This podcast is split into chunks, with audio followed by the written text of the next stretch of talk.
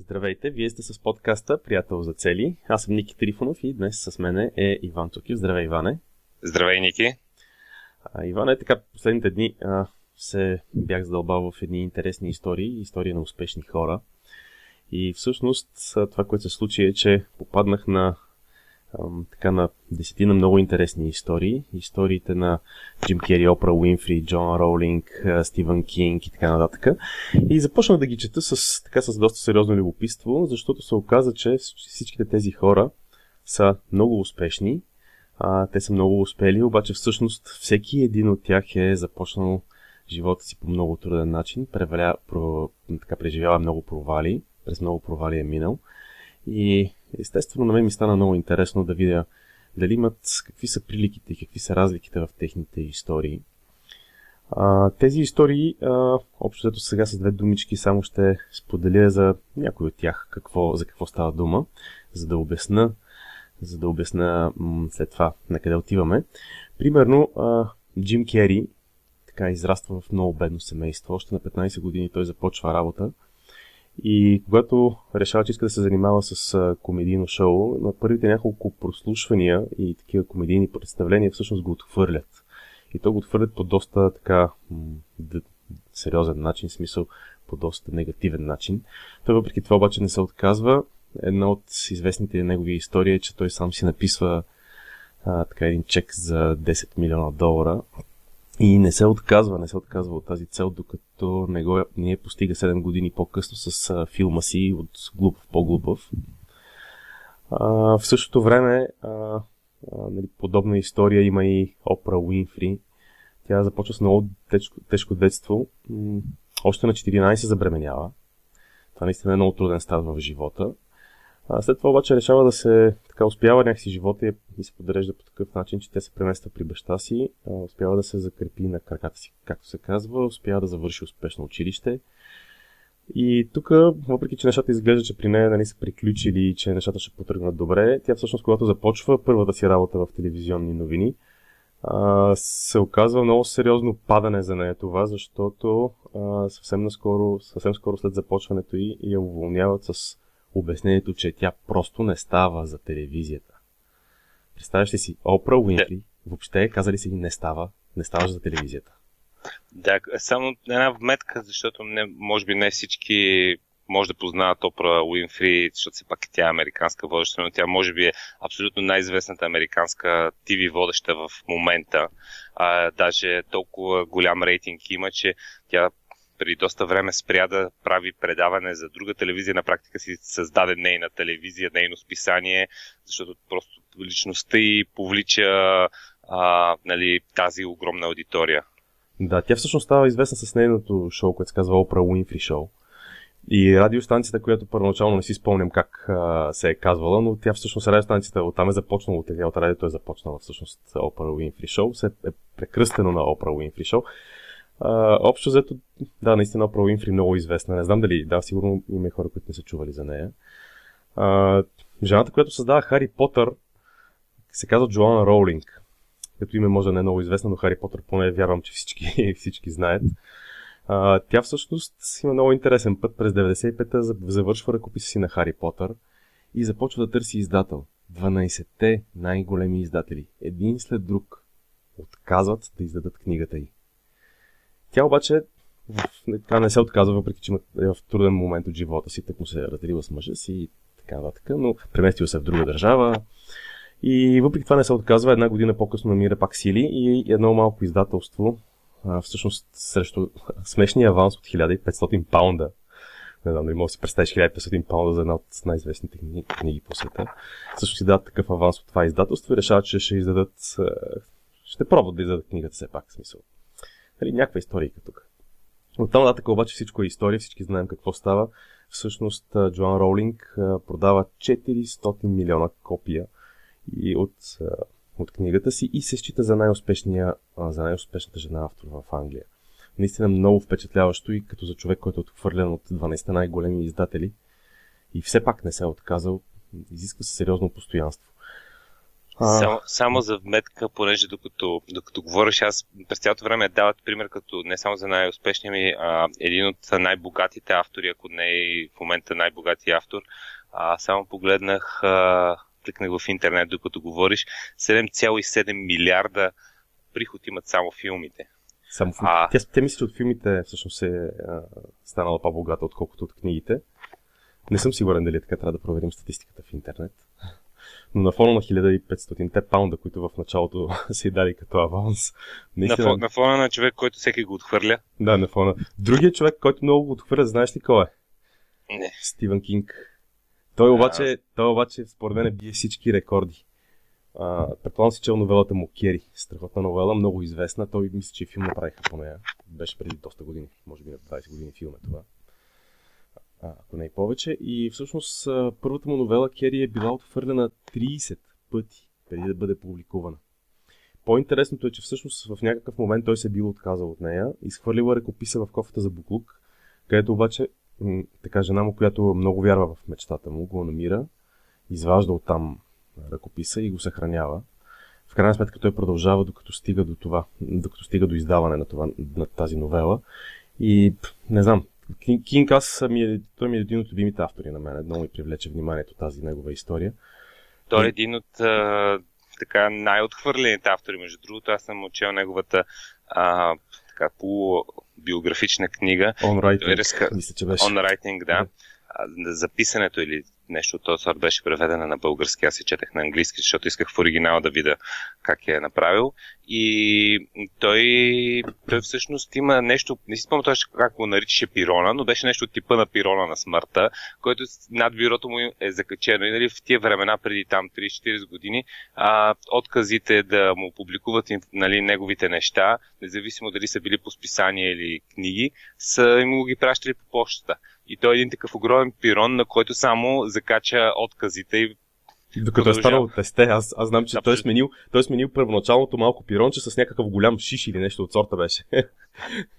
Но си спомням, че някакво голямо тесте беше направил. Истината е, че всъщност човека е издал над 50 романа, продал е над 350 милиона от копията от неговите творби и всъщност, както нали, знаем много добре, има не един и два филма направени по неговите книги. И не знам, според мен, ако този човек, опитвам се си представя какъв би бил живота на този човек, ако всъщност се беше отказал. Да. А, нали... а мен ми е интересно, а, защо ги разказваш всъщност всички тези истории, а, на, къде, на къде тръгваш? На къде тръгвам? Всъщност това, което търсих във всички тези истории, аз четох после за Бил Гейтс, който е създател на Microsoft, за Хенри Форд, който е фалирал неведнъж, Томас Едисън, който е изобретил кружката и е направил цели 10 000 опита преди да му светне кружката и е обяснявал, нали, че е намерил 9 000 опита, по които, благодарение на които знае как не се прави и затова е стигнал до 10 000. Всичките тези истории бяха много интересни и аз търсих между тях а, между тях общото, защото всъщност тези хора са много успешни в постигането на целта си. Всеки си е бил поставил целта си и си е постигнал. Станало е и известен, освен това, смисъл те са доста успешни в постигането на цели. Оказва се, че всичките имат някои общи умения в постигането на цели, които са много ключови и имат и някои различни. Най-общото и най-очевидното за мен беше, а, беше постоянството. Общо взето всичките имат умението да са супер постоянни и умението да се изправят след като са ги отхвърлили, след като са паднали, на, нали, изправили се след като са паднали. А, от друга страна, всеки от тях има някакви други различни умения. Джим Кери го свързва, примерно, с умението да си визуализира нещата. Той, той разказва, че всеки ден си е гледал чека и си го е вадел. И този чек, който сам си е написал за 10 милиона долара, всъщност е бил супер изтъркан на края на, на тези 7 години, но всъщност той си го е продължава да си го държи в портфела, гледал си го е, мечтал си е. И а, на, на базата на това нещо реших и седнах и направих, направих едно много интересно така, нещо и то беше да извадя ключовите умения, които могат да ни помагат да си постигаме целите. Всичките тези интересни истории, които разказах горе, те са всъщност станали интересни, защото тези хора са успели. А те са успели, защото са успели, защото са направили така, че да придобили са по един или друг начин умения, които са се оказали ключови за техния успех. Умения, които са нали, от типа на постоянството, които са им помогнали да продължават напред въпреки, въпреки всичко. И в крайна сметка се свалих така един много интересен списък с умения и съм го разделил на две части. Едната част са умения, които са свързани с, с нашата способност да визуализираме, да мечтаем с умения, които са свързани, ако трябва да го интерпретирам в системата приятел за цели, умения, които са свързани с нашата визия. Другата част ги разделих на умения, които са свързани с действията. Тоест, уменията, които са свързани с това не само да мечтаеме, но и да действаме, да правим някакви неща. Или, казано по друг начин, уменията, които са свързани с 90-дневните цели и стъпките, за които говорим в системата Приятел за цели. Така че, общо на, на там бия с, с всичките тези истории. Тоест, хем трябва да мога да си представиш нещата в а, светлото бъдеще, хем трябва да действаш в настоящето. Да, абсолютно това е идеята. Откри го в, може би, във всеки един от, във всеки един от тези хора. Всичките са много силни такива в, визуализа... в визионерството, ако мога така да се изразя. Как беше, как беше нашия любим цитат от uh, А, за визията и за действието? Че, а, за, за... Визия, ви, визия, без, визия без действие е мечта? Мечтаене, действие без визия, какво беше? Е, е кошмар. не, не, да, е кошмар, а, а пък визия с действие може да промени да света. Промени света, да, точно така, да. Ами да, затова, затова трябва да има комбинация от двете, затова според мен и уменията в тези две области са, съчетанието от уменията в тези две области са, би било много полезно, защото всеки от нас има силни и слаби страни. Някои от нас сме много силни в едното, други са много силни в другото, но само да си мислим за нещо, без да правим нищо, действително си е мечтаене, както стана дума в цитата. Ако Добре, а само преди да започнеш, нещо, да, да, кажи. Само да довърша, ако пък правиме нещо, което е абсолютно без да знаем в каква посока го правиме, си е едно чисто и просто въртене на педалите и наистина може да бъде кошмар. А, преди, да, преди да започнеш с, с отделните умения, а, въпрос е следния. Човек ако си каже, добре, умението постоянство, което ти спомена като нещо, което е нали, очевадно между всичките. И някой казва, аз абсолютно не съм, не съм постоянен, това не, не ми се получава, значи тия цели въобще не са за мен. Или някое друго умение, което види и каже, а, аз въобще не съм такъв, това въобще не е моята натура, нали? това не мога да го направя, да съм, примерно, представи си един хаотичен човек, който да ви казва, аз, аз съм по-креативен, аз не съм толкова организиран, не съм толкова а, нали, постоянен, не мога... тия неща явно не са за мене. Да. Ти ми говориш за ограничаващи вярвания май в момента, така като те слушам. на, не, защото, защото, защото това нещо... А, нали, и, аз съм го, и аз съм минавал през, а, през този период и го виждам и в доста, доста хора, които нали, идват по workshop и казват, аз не съм хикс. Ами виж, много интересно. Значи, човек не може за един ден. Това са умения, които се придобиват постепенно, според мен. Няма как на един ден да си супер хаотичен и неподреден, на следващия ден да си супер организирания човек а, нали, няма как в, да, да, да ходиш спорадично, примерно да спортуваш и от следващата седмица да си три пъти седмицата задължително в фитнес. Тези неща стават, стават постепенно и затова нали, така, според мен тези умения се придобиват и затова е много важно да си имаме така 90-дневни цели за придобиване на различни умения. Значи ни трябва и, и умението търпение. И умението търпение. Това между другото колко години вече преди 9 години, 2010 беше. Или не, 2011, извинявай, 2011, значи преди 8 години. Това си го поставих и ми е в, така, в целите да се науча на търпение. До ден днешен се уча. Но малко офтопик беше това. Въпросът е, че уменията се придобиват постоянно и а, факт е, че преди, може би беше преди около 2 или 3 години, а, когато споделих, че се уча на търпение и си спомням много ясно така реакцията на един човек, който ми каза, човек, точно ти ли? Ти си най-търпеливият човек, който познавам. Сега аз не се възприемам точно като такъв, но това може би пък е някакво ограничаващо вярване. Мисълта ми е, че а, мисълта ми е, че тези неща стават постепенно. Стават стъпка по стъпка, малко по малко, точно това, което говорим в постоянно пропагандираме в системата приятел за цели.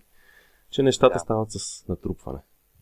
Ти каза нещо изключително важно, което трябва да подчертая. Всъщност уменията се придобиват, те не са вродени. Тоест, ако а, някой каже, аз не съм Хикс или не мога да правя Y, всъщност, а, ако иска, може да се научи. Уменията а, са нещо, което могат да се научат. Представяш ли си, ако се раждахме научени, би било страхотно. А, като в матрицата. Или, или поне като в матрицата. А, да може да, да си даунлодваш информацията. В смисъл, искам да, да, да мога бойни изкуства, даунлодвам си го и действам. Да. би било готино, да. Още не сме намерили този метод за обучение в днешно време. Да, ако го откриеме, ще, ще е интересно. Добре, а, аз предлагам да, да подхванем така по да. тези, които са свързани кажи, кажи на умение. с визията. Да, тези, които са свързани с мечтите, ако искаш да започнем с тях. А, това, което съм си записал като може би а, най- най-важно, свързано с, а, ам, с уменията, свързани с визия, е умението да си представяме и да си визуализираме какво искаме. Сега това нали, звучи малко странно, що, що за умение е това. Ами, това е много интересно умение, което аз през годините доста съм развивал и продължавам до ден днешен. Споделял съм в предишни подкасти, че всъщност всяка сутрин си правя визуализация на областите в живота, които са важни за мен. Сега, умението да си представяме. Какво значи това? Нека с две думи само. Значи това означава да мога да се, примерно, да мога да се затворя очите и да си представя нещата, които искам да постигна. Обаче не това да го правя веднъж на коледа и нова година, а това нещо да го правя абсолютно всеки ден. Защото по този начин, освен, нали, както се твърди в а, тайната книгата, която нали, разкрива там, там се говори много за визуализация, която разкрива, че всъщност привличаме нещата, за които си представяме и ги искаме. Ние освен това правим нещо много по-важно. Ние си настройваме подсъзнанието да търси как да запълни този геп, тази пропаст между това, което си представяме и това, което в момента имаме и това, което ни е ситуацията. Това, което представлява ситуацията ни в момента. Така че, когато си представяме нещата, които искаме и го правим колкото можем по-ярко и по-често, значи тук, между другото, постоянството, тук си говорим за постоянство, постоянството въжи във всичките тези умения, които ще, споделя, ще споделяме. Ще споделям. И Всъщност тук отново постоянството се включва, защото постоянството означава, че трябва да го правим това нещо максимално често. За мен лично всеки ден това е достатъчно често. от гледна точка на това мога да споделя, само да погледна. 326, 326 дена подред аз не съм престал да си правя медитацията, визуализацията. Тоест, а, тук постоянството е важно. Казвам 326, защото ползвам едно приложение за медитация, което ми ги брои. Кофти, кофти, ти е, кофти ти е постоянството. Човек трябва да го подобряваш. Служи си го към търпението. Така като да гледам 360 и колко бяха. 326. Слаба ракия. Слава, викаш, не съм достатъчно търпелив, трябва да стана 3260. Да. По 10. Е, искаш да си зен монах. Да, примерно. А, така че това, това, е, това е за умението за по отношение на умението за визуализации, за да си представяме нещата, които искаме. Да, аз само мога да допълня, примерно аз как, просто ще дам един пример как реших да го развивам това умение, защото бях, въобще не, не, не знаех какво е медитация, звучеше ми като някакво Google нещо от, а, нали, за някакви сектанти. И тогава, тогава всъщност ти ме беше поканил на първия инсайт семинар – на който а, ходих и нали, чак то е три дена някакво събитие а, и част от това нещо беше съвсем малка част, а, имаше някаква такава, затворете си очите, представете си това нещо. И аз викам, а, това е много интересно. И след това почнах да, да търся а, и се записах на разни курсове, такива по а, медитация, просто исках да се науча как да го правя. А, ходих на такъв курс, четах разни книги. Първо четах книги, по най-лесния начин. Установи се, че примерно има умения, които е по-лесно на живо да ги правиш, като медитацията и примерно може би шофьорски курс или нещо от този сорта на книга. Нали? Шофьорски курс по книга много яко. И, ага, да, и сърф, е, сърф по книга също много лесно се учи. Ти ме, ти ме беше показал. Е, е, така се прави. Слагаш коляното отгоре, слагаш си кръка и скачаш отгоре и, и така 7000 пъти за 3 дена падаш.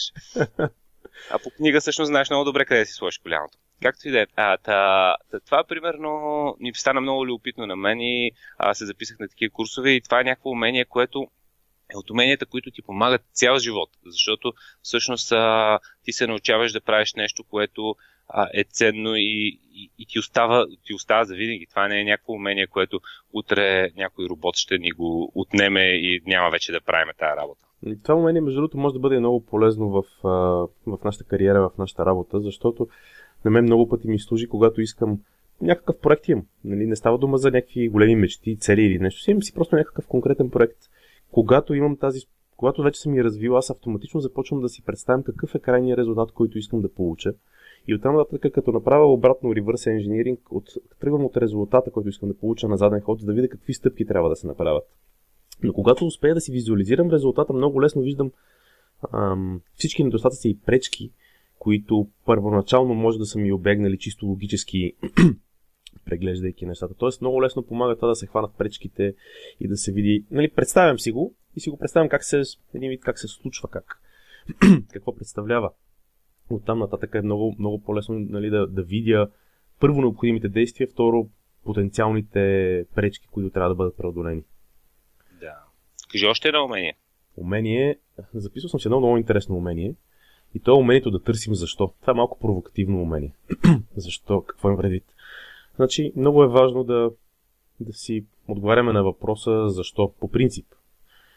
А, най-вече за нещата, които са ни в дългосрочен план. Защо искам тази моя голяма цел за да стана китарист? Защо искам тази голяма моя цел да, да създам голямо семейство и да живееме в къща? Защо искам и така нататък. Защо искам да стана нали, някаква велика кариера? Защо искам да съм здрав и в добра спортна форма? И така нататък. Всичките тези неща. Защо искам да съм богат? Защо искам да ще да кажа щастлив и се сетих, че това не е много така добра идея за, за визия, но а, умението да търсим защо ни помага да разбираме кои са нашите истински а, цели. По-интересното е, че когато го развием това умение, започваме да си оптимизираме много сериозно ежедневието. Искам да споделя за един интересен експеримент, който съм правил няколко пъти. В продължение на един ден сядаш и си задаваш въпроса защо за всяко нещо, което правиш. Абсолютно за всяко нещо. Отиваш да си миеш зъбите. Защо? Обуваш се, за да, излезеш, за, нали, за да излезеш. То ясно защо, нали, за да излезеш. Защо? Отиваш на работа. Защо? Прибираш е, децата. Е, тук за пет снаха много хора. Нали? тук, това, това между другото е много сериозно. Защо? Това може да...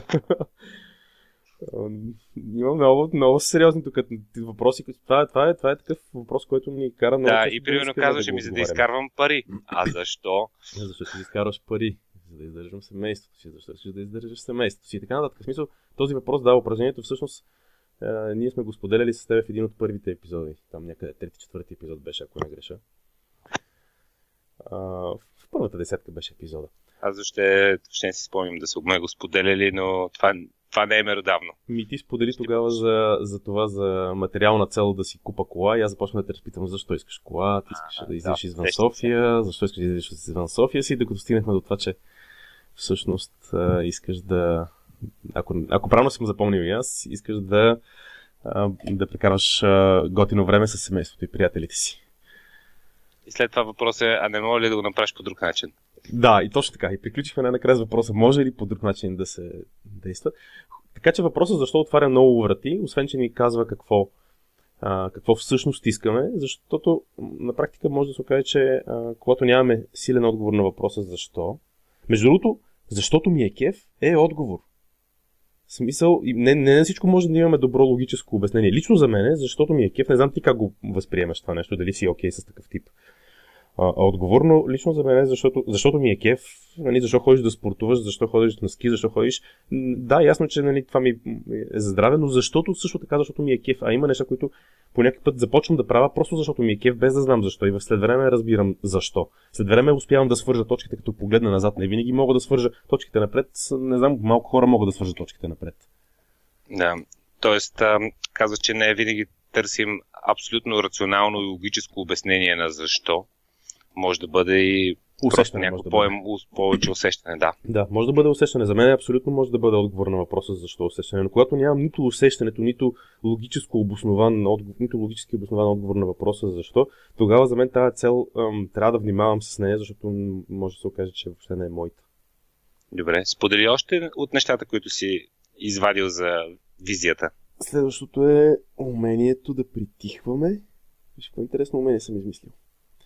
Умение... Сега ще трябва да го обясниш. Да притихваме, за да се вслушваме в себе си и какво наистина искаме, а не какво другите обществото или индустрията или който е да ни карат да си мислим, че искаме. Даже може и технологията, защото и технологията ни карат да си мислим напоследък разни неща.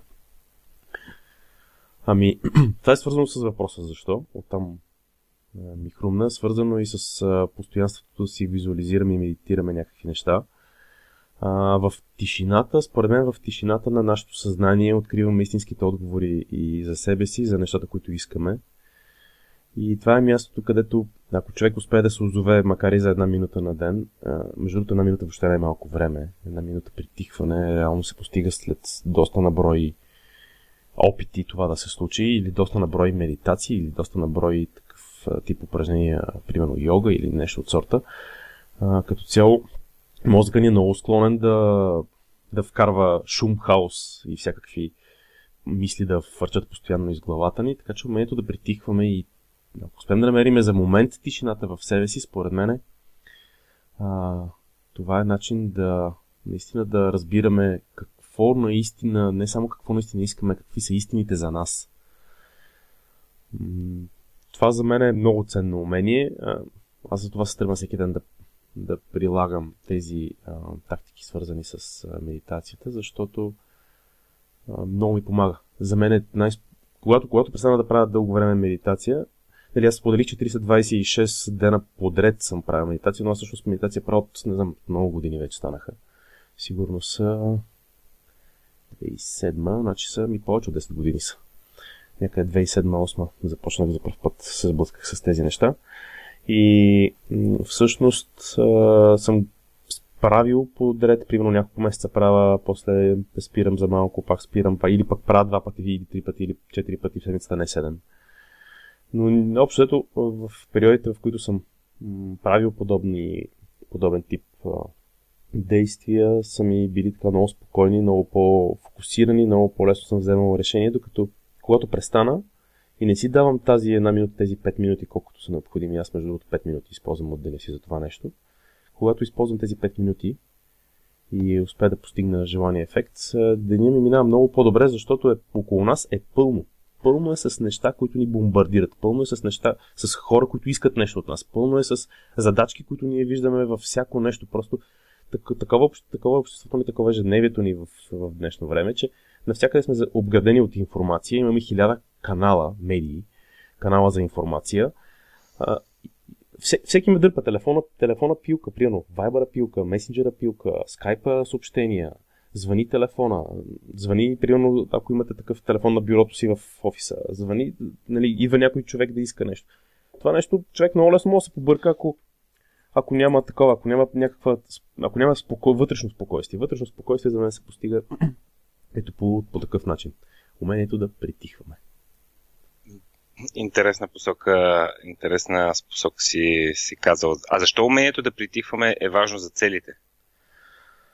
А, ами, то, а, да, то аз мисля, че стана, че се подразбра от това, което разказах, но всъщност умението за постигането на, а, за притихване е важно за целите, защото по този начин намираме м- мястото в нашето ежедневие, мястото в този хаос, за който разказах току-що, за да постигнем нещата, които ние искаме, а не нещата, които искат всички останали от нас.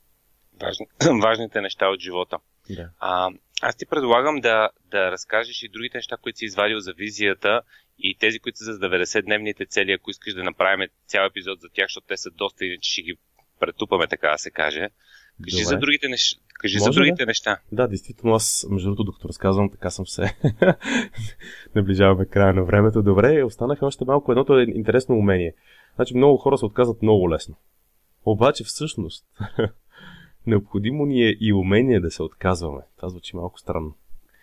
Човек, аз съм си, аз съм си записал, аз имам списък с а, такива умения, които искам да, да развия и едно от тях е умението да казвам не. Да. Защото а, ние това сме го споделили, колкото по нали, напред в живота влиза човек, колкото по-успешен става, а толкова повече хора искат да, да, да работят с него, да се колаборират или пък искат нещо от него. И в един момент а, почват да те затрупат от всички страни предложения, които може да са много адекватни, много интересни предложения. А, и те са най-опасните. И човек трябва да може да казва а, не, защото иначе се претоварва и си загубва, загубва си пътя. Вместо да ходи в една посока фокусирано, започва да ходи наляво и надясно, да се върти в кръг и става тотален хаос, ако нямаме това умение. Изключително ценно умение, според мен. Да, умението да се отказваме.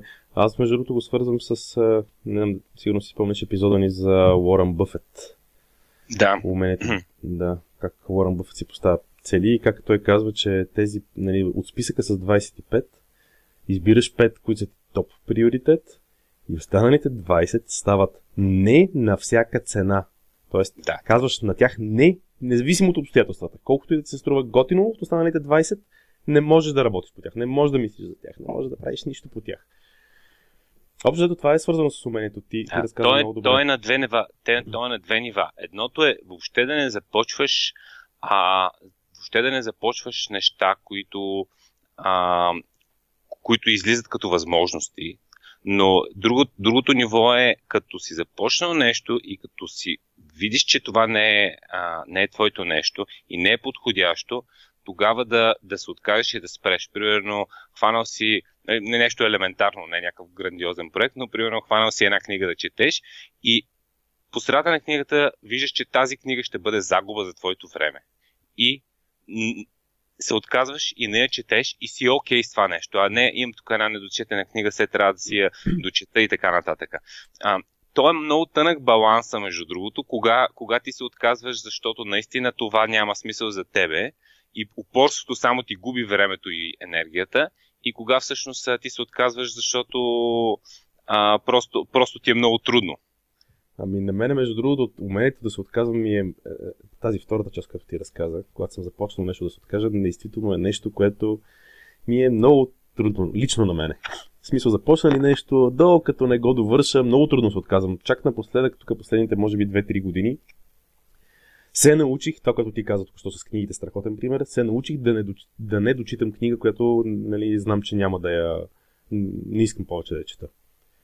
Ти можеш да си представиш, че съм чел абсолютно скучни книги, само и само да стигна до, ще да кажа, нецензурна дума, последна страница, пип, последна страница, само и само за да я дочета, само и само за да го завърша, защото не, нали, много трудно се отказах. Много, изключително трудно. Когато започна нещо, изключително трудно. До ден днешен срещам много сериозно вътрешно съпротивление. То, това по принцип си е хубаво, хубаво умение да не се отказваш, като има трудности.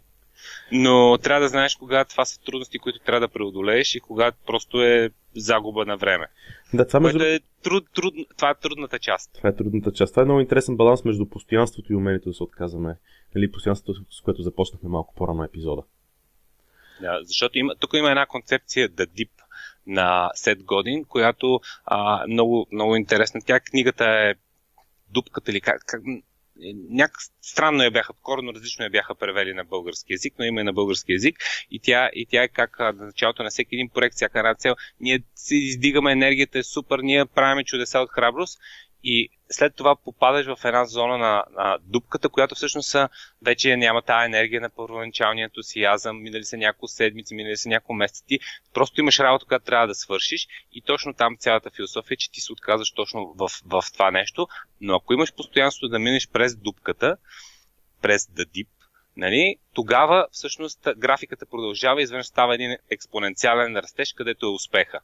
И всички хора се отказват в, в дупката и това за мен беше а, вау момент, когато осъзнах, че всеки един проект има една такава дупка, която просто трябва да се премине. Да. Наши критерия, критерия за това дали усилията, свързани, които полагаш постоянно, нали, на, на базата на постоянство, когато се прилагат някакви стъпки, някакви усилия постоянно, а, критерия дали трябва да се откажеш или не, е, може да ни бъде самата визия.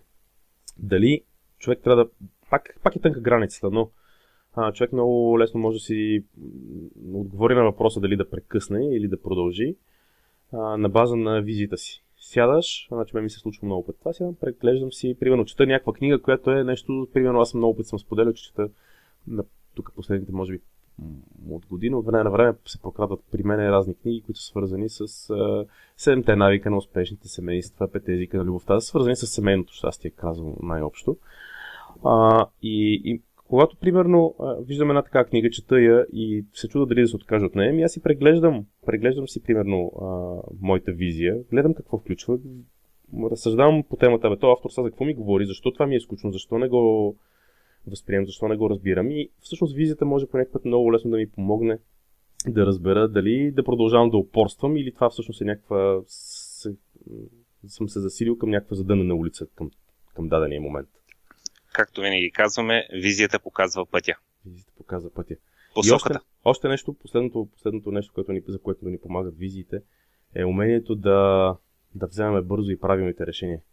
Това е, е свързано и с, и с умението да се отказваме, защото когато имаме визията и се отказваме лесно, ни е много по-лесно да вземем бързо правилните решения. Не всеки път да се чудим, а, това са искам ли го, не го ли искам. Много е просто. След, след 25 години искам ли да се занимавам с същото нещо или не искам? Това ми е любимия въпрос, който, а, който ти много обичаш да задаваш. Ама това знаеш колко проекти ми е а, спряло, защото примерно идва някаква възможност и става въпрос за много добри пари, сравнително адекватно време, въпреки че времето винаги изглежда много по-малко и усилията, отколкото всъщност са. Но както и да е, и всъщност е нещо, което като изглежда супер яко от всякъде. Изведнъж, като, като се замислиш, това а, ще... Нали, бих ли го правил следващите 30 години, 25 години, 20 години? И се оказва, че това просто е някаква пазарна ниша, която още от сега се знае, че а, живота е 2-3 години. Нали? В момента е вау, хайп и така нататък, но това е нещо 2-3 години. И, и не си заслужава. И не си заслужава, за мен не си заслужава да, да, да придобивам умения, да, се, да си вкарвам енергията в нещо, което няма да ми служи цял живот както казах, това умение, което беше с медитацията, което може да ми служи цял живот. Има умения, които ни служат цял живот. Има страшно много проекти, умения, които, а, които всъщност ние вкараме много усилия, но те са краткосрочни. Те просто има, живота им по подразбиране е много краткосрочен и не си заслужава, защото колкото и по-неефективно да е нещо друго, когато го умножиш по времето 30 години, всъщност става многократно по, с по-добри резултати. Да. Всъщност това е, това е и като стратегия, когато започнем да се занимаваме с нещо, искаме да вземем някакво решение. Ако отговорът ни е, тук искам само да подчертая, че ако отговорът ни е да, бих се занимавал с това следващите 30 години, това всъщност просто това, трябва нещо, това нещо трябва да влезе в списъка ни с визии. Да, то не, не е задължително да бъде, а, нали, да, като кажа да и абсолютно каквото и да се случи няма да го променям. Идеята е, че по-скоро обратното, ако, ако от сега знаеш, че не би се занимавал 30 години, по-добре не се занимавай. Нали, то може да се занимаваш една година и да научиш неща, които не си знаел и да, ти, и да кажеш не, това наистина не е било добра идея. А, но от информацията днеска, ако имаш от сега информация, че с това няма да се занимаваш 30 години, не си губи времето, живота е прекалено кратък. Но от самото начало, да, това е много добра идея и това, което казваш, че всъщност ако дори да се захванеме, нали, това е идеята на 90-дневните прегледи, дори да се захванеме в някакъв момент, примерно на годишната среща на приятеля за цели или годишния преглед на целите, или пък на 90-дневния преглед, няма значение, но на, примерно на, 90, на годишния преглед на целите, ако човек, когато си преглежда така по-подробно и си модифицира визите, може да установи, че ние сме го споделяли това. Че някоя визия може да се откаже от нея, може да обърне на 180 градуса, да каже, бе, това всъщност не е моето, това е нещо, което някой обществото иска от мен, това е нещо, което другите искат от мен, това е нещо, което родителите са ми заложили, това е нещо, което и от училище е дошло и така нататък. Смисъл, наистина не са изковани нещата в камък, така че могат да се променят, но ако сега първоначално нещо изглежда че няма да го правим 30 години, казваме не. Ако нещо изглежда, че го правим 30 години, казваме да и го вкараме в списъка с визите и с целите, така че на 90 дена да проверяваме наистина ли ще се занимаваме с това нещо, или на годишна база наистина ли ще се занимаваме с това нещо, или няма. Добре. Аз ти предлагам, както стана ясно, да продължим следващия епизод с тези, които са уменията свързани с а, действията Тоест, представихме си нещата, а сега ще, следващия път ще си говорим вече за нещо по-конкретно, по, по-земно, как да ги реализираме тези неща, които може да си ги визуализираме, медитираме, да им казваме не или да им казваме да, да имаме силно защо.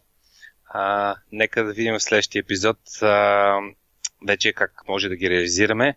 Ники, последни думи?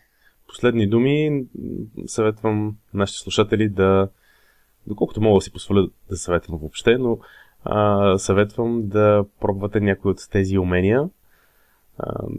Пробвайте нещо с визуализацията, пробвайте да търсите защо. Това е много интересен експеримент. Защо? Цял ден да си задавате въпроса защо. Ма, още един интересен експеримент. Пробвайте цял ден да не казвате думата аз. Да, нали, аз искам, аз това, аз това. Това са интересни експерименти. Пробвайте ги тези неща. А, така, експериментирайте с нещата, които ви разказахме. За, пробайте да, как се, да, да търсите време за притихване, пробайте да се отказвате от неща, които ви се искат, но всъщност не ви водят дългосрочно никъде. И, и така, тествайте. Добре, до следващия епизод и до тогава не забравяйте да се запишете по имейл на нашия сайт gobuddy.io. А, по имейл изпращаме най-ценните съвети и всяка седмица пращаме една полезна статия с мотивация, съвети, трикове за постигане на цели. До следващия път. До следващия път и от мене. До чуване.